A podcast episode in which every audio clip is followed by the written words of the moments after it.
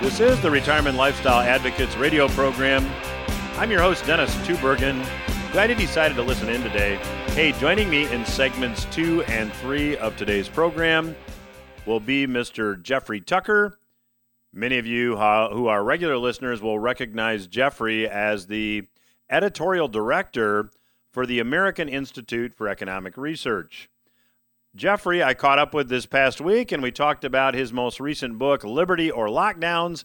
And I also got his forecast for the U.S. economy and real estate, given what appears to be more loose economic and monetary policy.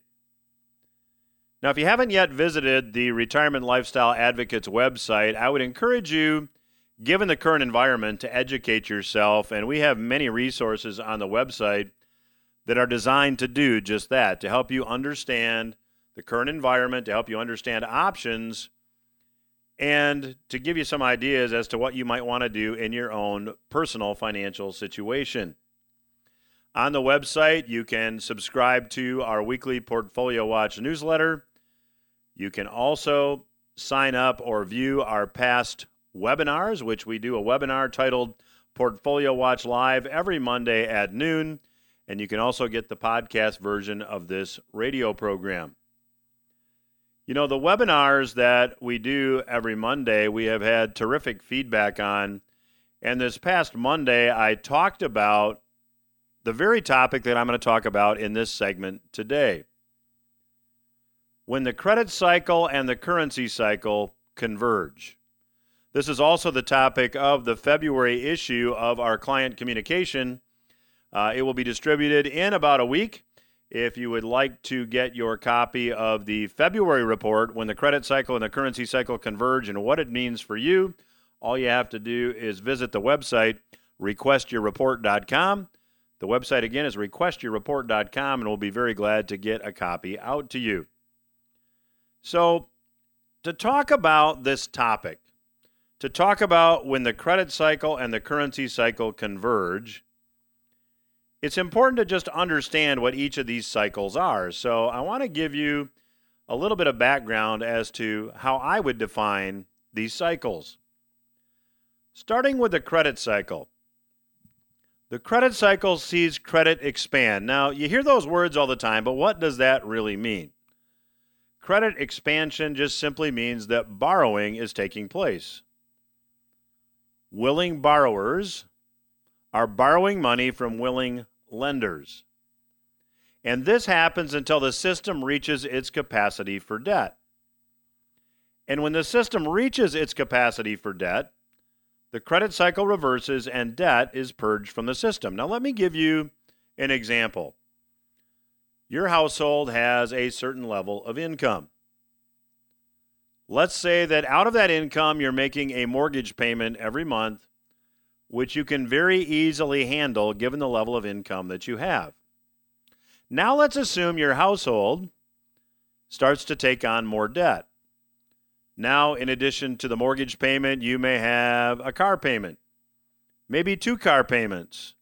And then added to the mortgage payment and the two, and the two car payments, you now have a student loan payment and maybe a credit card payment.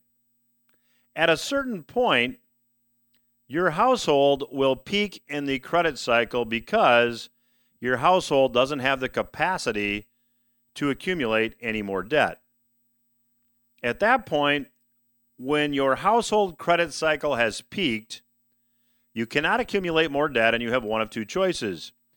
You one, by making principal and interest payments on all the debt you've accumulated, you dig your way out of the hole slowly, a little bit at a time. Or two, you default on the debt and say, I've accumulated too much, I simply can't pay you. Now, not only does the credit cycle peak on a, an individual or a household basis, it also peaks in the private sector collectively. Now, let me give you just one example. There are many that we could look at historically, but a really good example of the credit cycle peaking occurred about 15 years ago in the U.S. real estate market.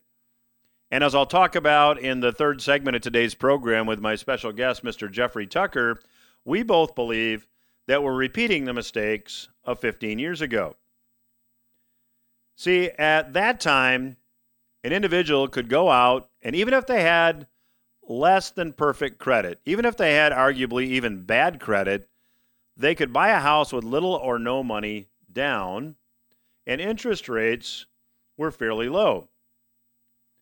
Well, interest rates were low because after the tech stock bubble unwound around the turn of the century, about 20 years ago, and I know many of you listening to this are old enough to remember that, the Federal Reserve reduced interest rates to create more money. Now, to understand this completely, and I would encourage you to get our February report by visiting requestyourreport.com, and we'll be glad to get you a copy when it becomes available. You need to understand that in our monetary system, money is loaned into existence. So when more borrowing takes place, more money is created. If you go put $10,000 in your bank, under prior reserving rules, your banker would have reserved 10%. They could have loaned out the other 90%, and the borrower could then take that money and go deposit it in their bank. That banker could repeat. So the more money moved, the more money that was created. And if you want money to move, you just reduce interest rates because more people will borrow money if interest rates are lower. Those already in debt might be able to squeeze in another payment because lower interest means lower payments.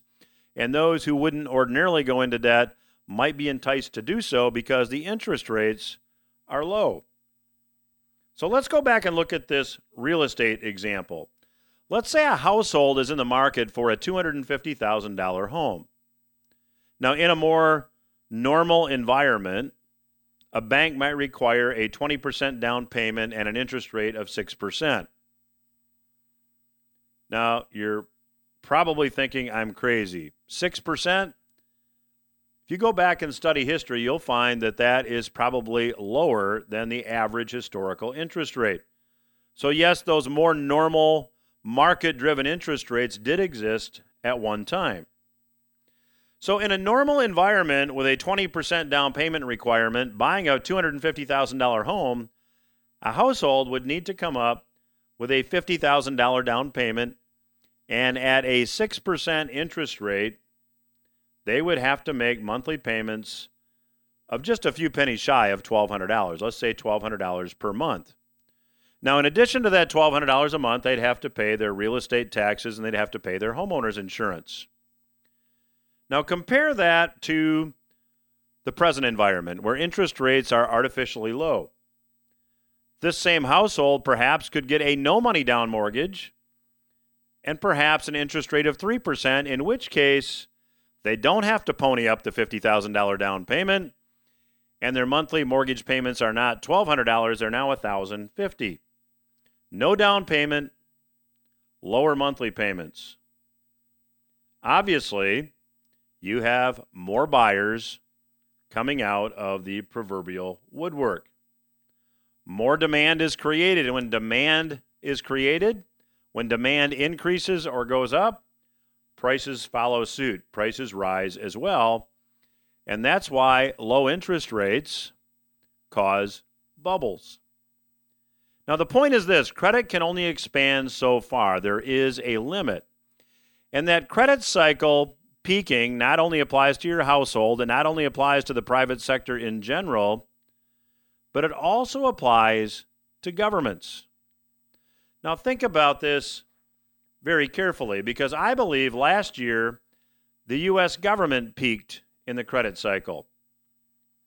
See, historically speaking, politicians, initially anyway, fund all the spending through, through tax receipts. Then, as time goes on and more generous promises are made, budget deficits appear, and these budget deficits are initially funded by borrowing money. Well, at a certain point, when a government becomes a big enough credit risk, willing lenders begin to disappear. I mean, here's the reality who wants to loan money, whether you're an individual, whether you're a business entity, whether you're another government, who wants to borrow money or loan money out that you may not get back? Well, the government also is subject to the credit cycle. And when they reach the point that no one wants to loan them money in sufficient quantity to fund their budget deficits, the government has two choices they default or they print currency, they create money. Which brings us to the currency cycle. The currency cycle starts out with our currency being hard assets like gold or silver. The second step in the currency cycle sees this evolve so that we're using a receipt that is directly redeemable for gold or silver, like a silver certificate most recently. The third stage in the currency cycle sees the currency become a fiat currency. The currency is simply currency because the government says it is by decree. It's not backed by anything tangible. And then the last stage of the currency cycle sees the government or central bank printing so much money, creating so much currency that there is a fiat currency failure and a reset occurs. Here's the key when the government reaches the peak of the credit cycle and decides to fund the deficits through money creation because willing lenders are not appearing in sufficient quantity to fund the deficit, now the currency cycle is accelerated. I believe that's where we are currently. I'm going to talk more about this in the fourth segment of today's program, but I would encourage you to get the February special report. It's titled When Credit Cycles and Currency Cycles Converge and How You Might Be Affected. Just go to requestyourreport.com. We'll be glad to send you a copy of the report. All you need to do is let us know your name and the address to which you'd like us to send the report, and we will be glad to do so. I'll be back after these words with my special guest, Mr. Jeffrey Tucker.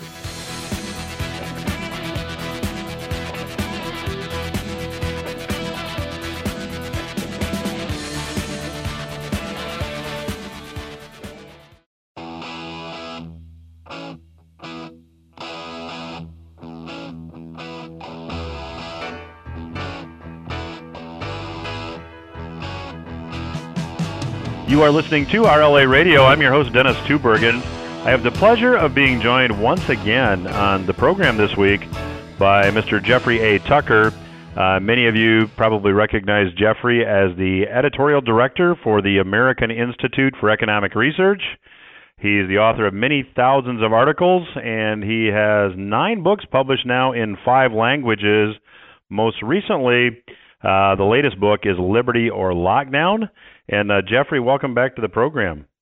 Well, it's good to be here. Thank you so much for having me, Dennis. I always enjoy being on your show. It's always a pleasure.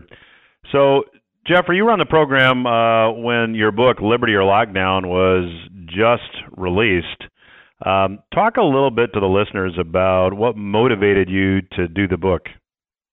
Well, I think the lockdowns happened to all of us in a way in which very few of us really anticipated. It was something that none of us had ever uh, really would have ever imagined in our lifetime that the governments would have shut our churches for Easter, closed our schools for such a long period of time, try to open them, then can't open them because of the teachers' unions, that gov- governors would declare emergency powers to tell you how closely you can stand next to your fellow human beings, to block your ability to travel, uh, to make it very inconvenient to do normal things like go to the dentist or get a cancer screening. Um, uh, uh, you know, would would uh, be able to dictate to restaurants and bars how many customers they're able to have at one time, if any at all. So this or divide the human population into essential and non-essential. None of this. This is all new protocols for us. And I think people were so shocked by it they didn't really know how to respond you know and they figured that mm, this this disease must be you know unprecedented you know maybe the, the bubonic plague or something like that you know that there was some invisible terror out there. And uh, so uh, too many people acquiesced. Now i had been writing about this topic of pandemic response for 15 years, and I knew these powers were there. I never imagined they would actually be deployed to the extent that they were.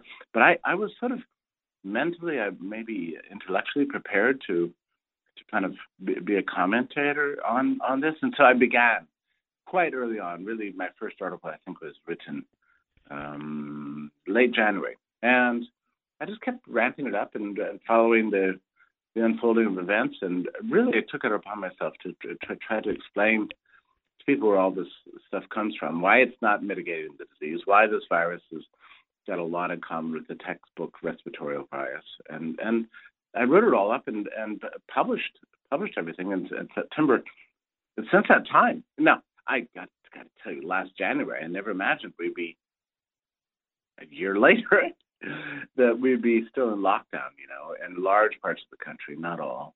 And I never imagined it would go this long. It's it's for me, it's an illustration of just human folly. You know how you can how how how humanity can just slip into this pit of of error and just sort of stay stuck there for such a long period of time. I, I hope we're all learning from this. And I my my purpose in writing the book was just to provide a little bit of a guideline to help people think through some of the problems that are afflicting us and, and the social, cultural, and economic consequences. You know, Jeffrey, I'd like your comment. I've always had a personal philosophy that whenever we give a group of politicians the power to draw the lines, even if you agree with where the lines are being drawn to start with, there will come a day that just about everyone will become very uncomfortable or vehemently disagree with where those lines are drawn. Um, is this educating people on that, or is it just uh, wishful thinking on my part? I like to think that we're being educated, uh, but uh, but the thing the thing is that the, the madness happens and uh, all at once in a, in a kind of a big collective. The rationality and clarity are coming back just one person at a time. Um, but we are coming back. We're crawling our way out of it. And right now, it's, it's actually fascinating, Dennis. Uh, we're talking about this today because we're we're we're seeing um, governors and mayors trying to open up a little at a time in a way that that allows them to save face. So they have to generate sort of the science behind the opening, but um, but the uh, science isn't cooperating. but they're opening they're opening anyway a little bit at a time. But they have to pretend to, as if they uh, they know what they're doing. It's it's actually quite funny. So, how do you see that this whole topic of, of lockdowns and, and, and, and different governors with different perspectives, and how, how do you see this playing out? Is this going to be a, a, a new normal, a topic of conversation later this year? How, how do you see this playing out? Um, I, I think there's going to be a, a, a, growing rush rush to open. Uh, there, has to be. So so here's here's the problem. Um, we have uh, several several case studies right here in the United States I live in New England, by the way, and uh, the, the, the, the New England perspective is that nobody else exists other than themselves. They know how to do everything right, and nobody else matters. Uh, I, I don't know if you know that about New England, but it's, it's it's a funny, you know, it's funny because the New England imagines that they're that everybody here is smarter than everybody else on the planet Earth. Forget the United States. Um, but uh, but actually, in fact, they're very provincial people. So if you say, yeah, but Florida's been open a long time, they're like, what, uh, Florida? What? Florida? Huh. I haven't really thought about that. So, but at some point, you know, it becomes impossible to deny that we have uh, three states that have been open for a very long time. One state that never closed, namely South Dakota, and uh, now they have very, very low unemployment, a huge uh, immigration problem. Everybody's moving there, and uh, huge. Yeah, I, I have to confess, I looked I looked at some property on Zillow in Rapid City. I mean, we've all done it. I did that too. it looks like a charming town, I must say. It looks like a wonderful place. Yeah, right. Um, and and then Florida's been open, I guess, since something like July, you know, and uh, people are living a normal life. And Georgia's been open since more or less open since April. Um, you know, and and life's uh, more or less gone back to normal in all those places. I, I think probably South Dakota and Florida the most normal. Normal. I spent some time in Texas this uh, two weekends ago, and it's it's pretty interesting actually the way in which um, um, uh, people are kind of performing a certain level of compliance, but people don't really quite believe in it anymore. Um, uh, it, was pretty interesting, Dennis, because I went to, so I was giving a talk, you know, in a, in a big auditorium. And it started with a cocktail party. So we went upstairs to the cocktail party. It was air kisses, handshakes, pats on the back, sharing food, clinking drinks. You know, because life's, life's completely normal. This is in Dallas. And they said, well, okay, now it's time for you to speak. I said, okay. So we went to the auditorium. Well, the auditorium had every uh, uh, uh, only every third seat was open. So it, even if married couples were required to sit apart for purposes of of of, um, of social distancing, and you know, and the reason is that I don't know if you if you know this, but the coronavirus is very smart. The coronavirus figured out that, that we were going to be in the auditorium, and so it was ha- hanging around there to ready to get us. But we we confounded and foiled the coronavirus by, by, by putting two chairs between all of us, and then it didn't know what to do. so, and then after my talk, uh, we all said, well, now it's time to go to the bar across the street. So we went across the bar, and sure enough, everybody's back at it. You know, handshake there, kisses, hugs, you know, clinky drinks, you know, finger food, blah blah blah blah. Everybody's back to normal again. So that's that's kind of Texas, um, but there's still a bit of a performative disease fear going on there, but that's not true in South Dakota. It's not true in Florida. So anyway, my, my point is that um, you, you, know California, New York, Massachusetts, Connecticut, Rhode Island, um, and these other states are experiencing an exodus of not just people but capital, and it's a problem. Uh, their tax bases are shrinking. They're, they're losing residents. They're, they're losing investor interest, and and they're losing it to open states. You know, uh, Texas, South Carolina, Florida, even the Dakotas of all places. So you know, it, it's it's it, it, there's a rush to open uh, now in New Jersey and New York and and um, Connecticut and other places and California even finally um, because because they they're actually panicked about what they've done to their capital base and to their residents and um, to the population. So th- this is going to intensify. Um, the, the, problem is they have to have a rationale. So they're like, well, cases are down. Well, cases are down because testing is down. I'm sorry, but that's just the reality. Um, so they can cite the science all they want. The point is that there's a certain there's a growing political panic, and I think that's good uh, because uh, we have got to open up. We've got to get back to things like the Constitution, the Bill of Rights, human freedom, human dignity, and uh, start repairing some of the damage that we we inflicted upon ourselves in, in 2020. It has to happen sooner rather than later. Jeffrey, we have just time for one more question in this segment. Um, from your perspective, uh, did the lockdowns and the precedent that these lockdowns set uh, is this a dangerous precedent? Have we permanently damaged liberty?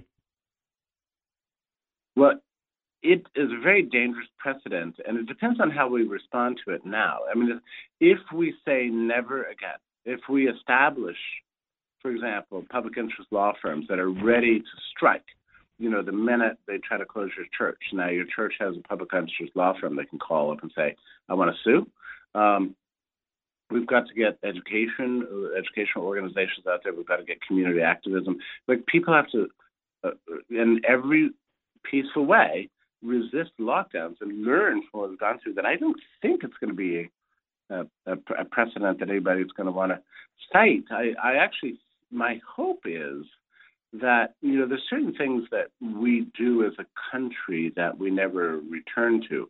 For example, the leisure suit in the 1970s. I don't think those will ever come back. I, I happen to concur. I happen to agree. I happen to agree. So there are things that happen that are regrettable, and then we move on.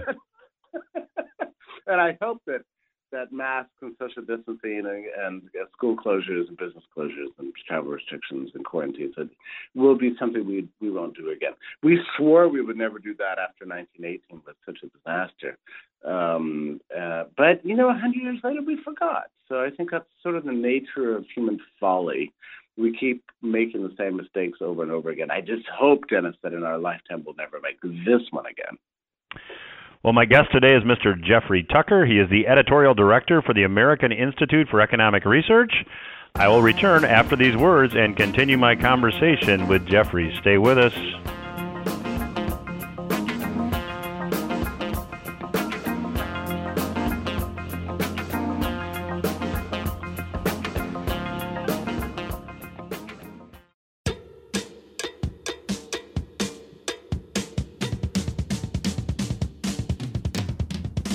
Dennis Tubbergen. This is the Retirement Lifestyle Advocates radio program. I'm chatting today with the editorial director for the American Institute for Economic Research, uh, Mr. Jeffrey A. Tucker.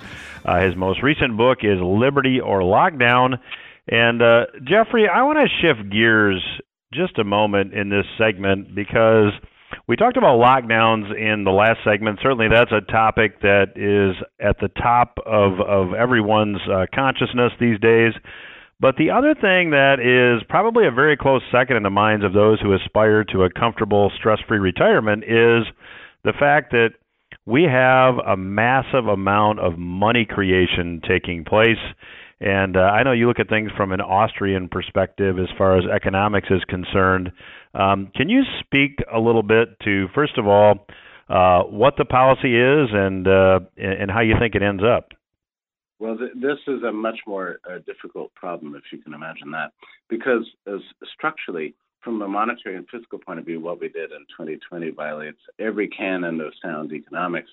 You can right now go to the Federal Reserve Bank of St. Louis's database called FRED and observe the money creation in M1, M2 over the course of 2020. It looks just like a hockey stick. Was terrifying. It looks like you know Weimar level inflation. It's a little deceptive with the numbers are real, but uh, the, where is the money? Well, the money is designed to buy all the debt that Congress is spending to, uh, to give out all these uh, uh, checks and and all the outrageous level of spending. So we, have got a kind of uh, borrow and print uh, regime going on, and uh, it, it's it's extremely dangerous to capital formation in the future and and potentially very distortive. We're starting to see the effects of the distortion on the um, stock market these days. Like the GameStop nonsense we saw the other day uh, with uh, you know redditors uh, uh, doing a huge pump of a, of, of a single stock that just went through the roof, you know, thereby foiling the you know the hedge fund that had some shorts on it and so on. So why, where is this coming from? It's coming from people that are bored out of their minds, sitting at home on their laptops, smart people. Uh, burning through the government checks, continuing to get you know money from their businesses because they're barely open, but they're still open, and they're gambling.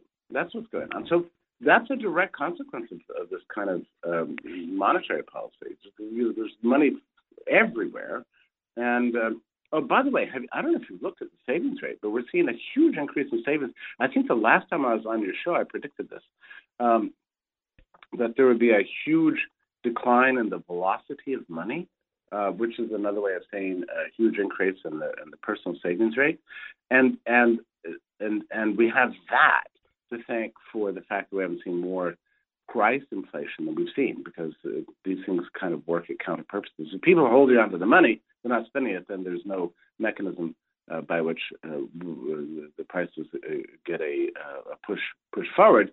And uh, similarly, if people are not um, investing because they're afraid of another lockdown or they're too disoriented from the last one, they're not borrowing from the banks. There's no way for the money to leave the, vaults of the banks and enter into hot money in the street.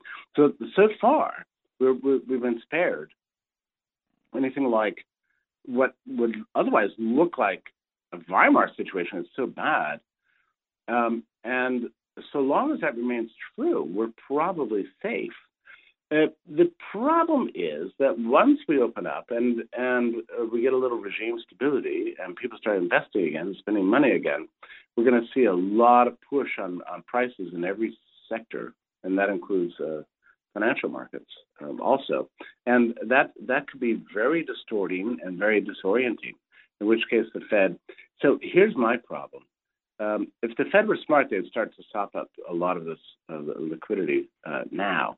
But the Fed is not um, very smart, as far as I can tell right now, uh, because I don't even see that there's a problem. So if we start seeing dramatic increases in, in prices in, particular sectors, whether it's capital goods, consumer goods, or um, in anything that affects people on, on the ground, uh, you this is the kind of the Biden regime is the kind of uh, regime that would immediately impose national price controls the way Nixon did back in the early 70s. They're not adverse to this. They will do that in a heartbeat. These people don't care uh, uh, a thing about economics. So that I think is a genuine threat. And you talk about chaos once we get into price controls. Then you get into shortages and anyway, that's a really grim forecast, but I don't think it's entirely um, out of the question. So uh, Ludwig von Mises uh, talked about a crack up boom, and basically that's when you know you have a and you would I'm sure be able to describe this with uh, a, a, better degree of eloquence than me, but uh, essentially you have monetary failure or hyperinflation coupled with an economic slowdown, and if I've read my uh, von Mises correctly, it's uh, an inevitable consequence if this policy continues. Yeah, and that's the thing. Uh, the your, your, qualifier there, if the policy continues, then yes, it will end up in a crack up boom. And there's a funny way in which these crack up booms happen. Uh, you get a, a d- declining investment, but increasing levels of sort of what you might call just sheer economic activity. There's jobs for everybody who wants it. Uh, people are running around working longer and longer hours. everybody's making money, and then at some point, um, things you know really get out of control, and the the inflation kicks in, and uh, it can happen very very quickly. In Weimar, it happened over the course of just several months, where the money was just life went from normal to kind of speedy and a little bit chaotic, uh, and then it, it, ended up in the, the, utter destruction of an entire currency unit. So that's an extreme case, but something like that could happen. Um, again, the proviso if the present policy continues. I think, uh, you know, it can't continue. I mean, there's something has to something has to be done, and I hope that cooler um, minds prevail over the course of uh, this year. Um, there are some smart people in government, and I hope that they have some influence with the Biden administration, because otherwise we're looking at uh, potential, you know, uh, calamity. Um, a, a, couple of other points, though, though to consider. Um, one concerning real estate, and the other concerning um, economic activity in general. On the second point, uh, lockdowns have suppressed economic activity over 2020, and we have a tremendous amount of savings uh, and and and pent up energy. If the opening happens right away, we're going to see a big turnaround in that, and we could see a, a big boost in, in you know on paper in in, in GDP. Um, however, uh, pushing against that is what I'm expecting there to be a, a, a big real estate bust in both residential and commercial real estate in large cities. And I mean Los Angeles, San Francisco, um, New York, Newark, and, and so on. Large cities, people are fleeing them. We have yet to see the markets adjust. I, you know, I'm telling you, the skyscrapers of New York City are empty, empty what is that going to do to real estate prices? You know, for, for commercial real estate in New York, and there's there's there's a seventy percent vacancy rate in rentals in some parts of the New York City. I mean, what's that going to do to rents? They're already down a third. They're probably going to fall another third. I mean, it's just it's unbelievable the the the potential deflationary um, uh, effects that are going to happen from the from from the demographic shifts um, out of the cities and, and to the suburbs. And that's happening right now. Even though you're not reading about it, it's going on right now. Well, and Jeffrey, don't you think there's an argument to be made that you know we're we're repeating the the same mistakes of the real estate market 15 years ago, and arguably, you know, this time around could be worse because we we didn't have 30-year mortgages of three percent or maybe under 15 years ago. So haven't haven't we extended this bubble a little bit further than we did 15 years ago. And then on top of that, we have this whole issue of migration. For nobody wants to live in the city anymore. Yeah, yeah. So that's the amazing thing, right? We don't learn anything. We learned nothing from 2008. It was very. I remember that bus. People were like, "Well, you know, we shouldn't have subsidized all those mortgages. We got really carried away. The housing boom was too. We went too far, and it's now it's really obvious." Oh, sure. Oh, sure. We really learned. What did we learn? We learned nothing. we learn nothing. I mean, here we are all over again, right? Like what Yogi Berra say, oh, deja vu all over again. Oh yeah, no, we've learned absolutely nothing, and nobody remembers that. That was ten years ago. I don't know what it is. Humanity just do we just you know for, forget everything? Uh, we have to learn everything all over again every hundred years. I'm not sure what's going on, but but the the amount of economic amnesia and cell biology amnesia that we're living now, uh, amidst right now is, is absolutely shocking. You'd think that nobody knew anything at all. So it's frustrating.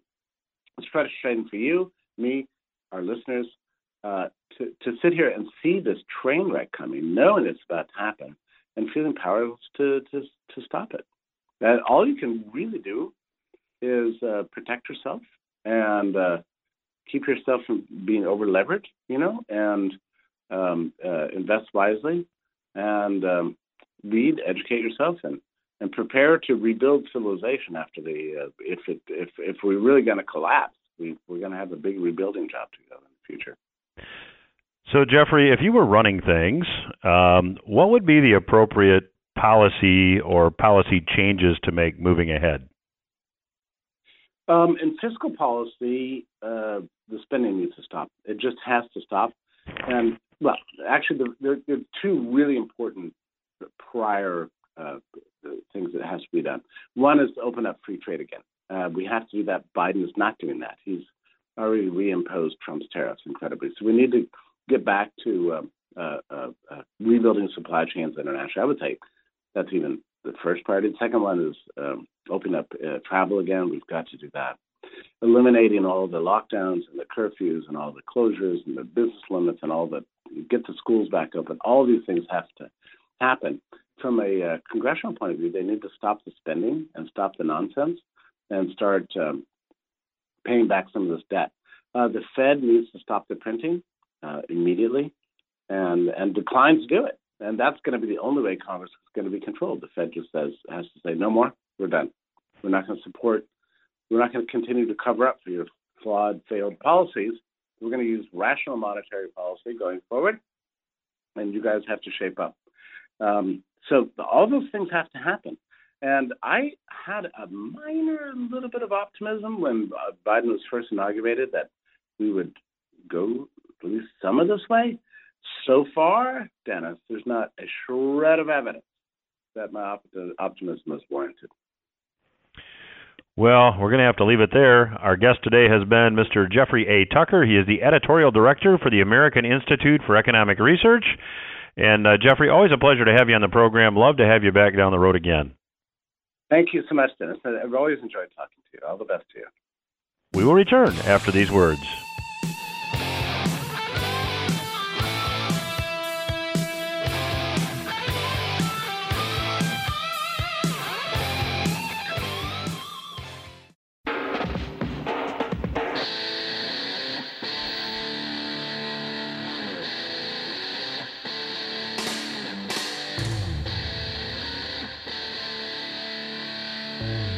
Is RLA Radio. I'm your host, Dennis Tubbergen.